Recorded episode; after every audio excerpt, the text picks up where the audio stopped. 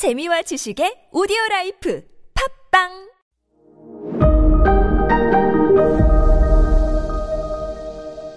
네, 여러분 안녕하십니까. 역사 스토리텔러 썬킴 인사 드리겠습니다. 남아프리카 공화국은 어떻게 탄생을 했나? 아파르트헤이트를 뭐그 보어인들, 네덜란드계 백인들이죠. 아프리칸스라고 해가지고 아프리카계 그 백인들이요. 뭐 이해는 해요. 일단 퍼센티지가 그쪽은 80, 자기들은 10%밖에 안 되니까 10%가 80%를 통치하기 위해서는 강압적인 방법밖에 없었다라는 것이 이제 그들의 논리인데 그것이 너무나 과했다 이거죠. 아니 사람을 다 죽여버리니까 이거를 보다 못한 변호사 넬슨 만델라는 변호사 자격증을 찢어버리고 무력 투쟁에 들어가죠. 자, 아, 원래는 국가전복제로 사형을 받아야 되지만 국제사회의 그런 따가운 눈총 때문에 종신형을 받고 루벤섬으로 들어갑니다. 지금 케이프타운이란 도시 바로 앞에 있는 섬인데 굉장히 지금은 개방돼 있다고 말씀드렸죠. 거기서 보는 케이프타운이 굉장히 아름다워요. 종신형을 살면서 서서히 서서히 넬슨 만델라라는 존재는 잊혀져 갑니다. 남아공 백인 정부가 정말 못된 게 뭐냐면은 이거예요. 어, 슬슬 나, 그러니까 나, 그 섬에 갇혀 있는 넬슨 만델라의 근황을 얘기를 안 하고 간접적으로 소문을 어, 퍼뜨려요.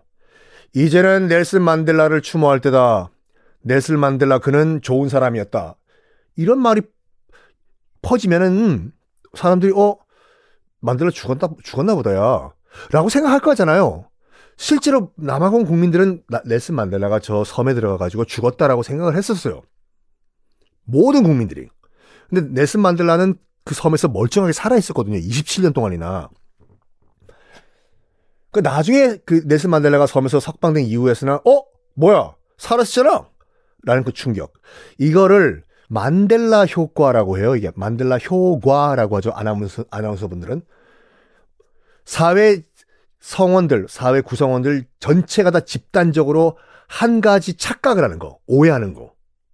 이거를 만델라 효과라고요. 만델라는 분명히 살아 있었는데, 멀쩡히 살아 있었는데, 모든 남아공 국민들은 싹 다 죽었다라고 착각한 거. 뭐, 예를 들어 가지고, 어, 전현모 씨는 여러분, 아나운서 출신이잖아요. 근데 많은 대한민국 국민들은 다 개그맨으로 알고 계시잖아요. 이게 마, 만델라 효과라니까요. 음, 아, 이거. 남아공 얘기하는 거. 많은 이 사람들이 남아공의 수도는 요하네스버그라고 알고 계세요. 아니에요. 아까도 계속 쭉 말씀드리지만 남아공의 수도는 세계고 요하네스버그는 수도가 아니에요. 이런 거를 만델라 효과. 썬킴 제가 다 앉아, 앉아서 방송을 하다 보니까 키가 굉장히 작다고 생각하세요. 썬킴은 키가 작다. 저 거의 키가 190이거든요.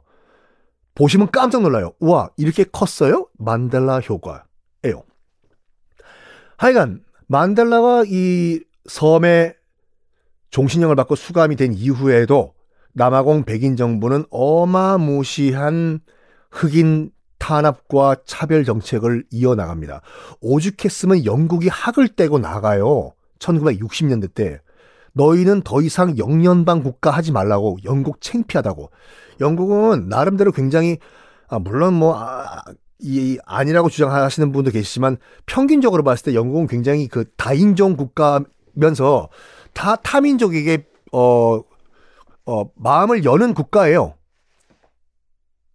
지금 현 영국 총리도 인도계지 않습니까? 그런 영국 입장에서 봤을 때도 영국은 그 영국이 미국을 처음 비판한 것이 그거예요. 아직도 노예제 하냐고 너희들. 어? 우리 영국은 옛날에 노예제 그만뒀다고. 근데 지금 남아공이 저기 영연방 국가였을 때 거의 흑인을 노예가 아니라 거의 짐승 취급을 하잖아요. 하지 말라고. 하지 마! 남아공 정부는 너희들이 뭔데? 티격태격 하다가 60년대 때 아예 그냥 리스트에서 빼버려. 영국 정부가. 너희는 그럼 영연방 하지 마. 야! 그래가지고 1960년대 때 그러면 알았다고. 우리 남, 그때까지만 하더라도 이름이 남아프리카 연방이었어요. 그러면 우리는 완전 너희 영국과는 손절해버리고 새로운 나라 만든다. 해서 그때 국호를 바꾼 것이 바로 남아프리카 공화국이에요. 남아공이 영국과 손절하면서 탄생을 했습니다. 이게요, 점점 나아지는 게 아니라 점점 심해져요. 그러니까 유엔도요, 여러분, 이걸 보다 못해 남아공을 회원 자격에서 박탈까지 해버려요? 그러면 웬만하면, 어우, 야, 우리가 뭔가 잘못하고 있는구나, 라고 하면서, 어, 그만둬야 되는데, 오히려 더 세게 치고 나갑니다. 영국 없어도 살 수 있다.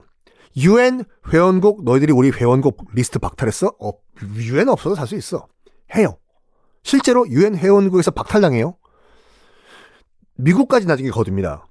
너희들 야 흑인 참 미국 입장에서 봤을 때 지대들이 할 얘기는 아니지만 아 물론 우리도 흑백 차별을 했고 지금도 약간 남아 있는데 어 너희들은 너무하는 거 아니냐? 어? 남아공은 그때 이런 말했죠. 참 사돈 난말하고 있네. 하고 있는 가운데 미국이 경제 제재를 드디어 가하기 시작을 해요. 미국이 주도하는 유엔의 경제 제재. 딱 지금 뭐와 도플갱어, 뭐와 상황이 똑같냐면 북한이랑 똑같아요. 유엔과 미국이 압력을 넣는데 오히려 더 반발하고 나가지 않습니까? 미국 너희들 다 우리 없어도 돼. 유엔 없어도 돼요. 경제 제재, 미국의 경제 제재 우리 견딜 수 있어. 미국은 그래? 한번 견뎌보쇼. 경제 제재를 더 엄하게 가해요. 그리고 남아공은 넘지 말아야 할 선을 넘어버립니다. 뭐냐? 그렇죠. 북한과 똑같이 핵 개발을 추진합니다. 이게 80년대였거든요. 이거는 미국 입장에서 봤을 때는 레드라인, 넘지 말아야 할 선이었어요. 남아공 핵 개발 안 되겠다. 드러나 있는 공식적인 증거는 없지만 당시의 정황상 이런 게 추진됐다고 해요. 북한과 똑같이 남아공에 있는 보어 백인 정권 전복을 시키자. 핵개발 중단시키기 위해 가지고. 이런 미국과의 텐션 가운데 1990년에 드디어 남아공이 백길 듭니다. 그렇죠. 먹고 사는 문제 가지고 그 딱 목구멍이 포도청이라고 해가지고 이 밥줄을 끊어버리면은 대부분 다 항복해요. 북한이 굉장히 독특한 케이스라니까요. 1990년에 드디어 남아공 정부가 항복을 해요. 그리고 알았다고 아파르트 헤이트 그 흑백 차별 정책 우리가 포기하겠다 해요. 미국과 국제사회는 요구합니다. 27년 동안 그 섬에 갇혀 있던 넬슨 만델라 석방시키라고. 알았다고. 석방. 그러니까 모든 걸 다 들어줍니다. 그래서 27년 만에 드디어 넬슨 만델라가 자유의 몸이 돼요. 그리고 마지막으로 국제사회가 요구한 것이 이것어요. 흑백 모두 참여하는 공정한 보통선거 실시하라고. 받아줍니다. 네슨 만델라는 그런 그런 평화적인 그런 투쟁으로 93년도에 노벨 평화상을 타고 94년도에 총선거를 거쳐가지고 사상 처음 흑인 대통령으로 당선이 됩니다. 이때 백인들 싹 다 짐 싸서 이민 가려고 했어요, 진짜요. 다 죽는다고 했거든요. 그렇죠. 지금 거의 한 뭐냐? 한 4, 50년 동안 지금 자기네들이 흑인들을 탄압한 전, 전력이 있는데 지금 뒤집힌 거 아니에요, 지금요. 흑인 대통령이 탄생됐잖아요.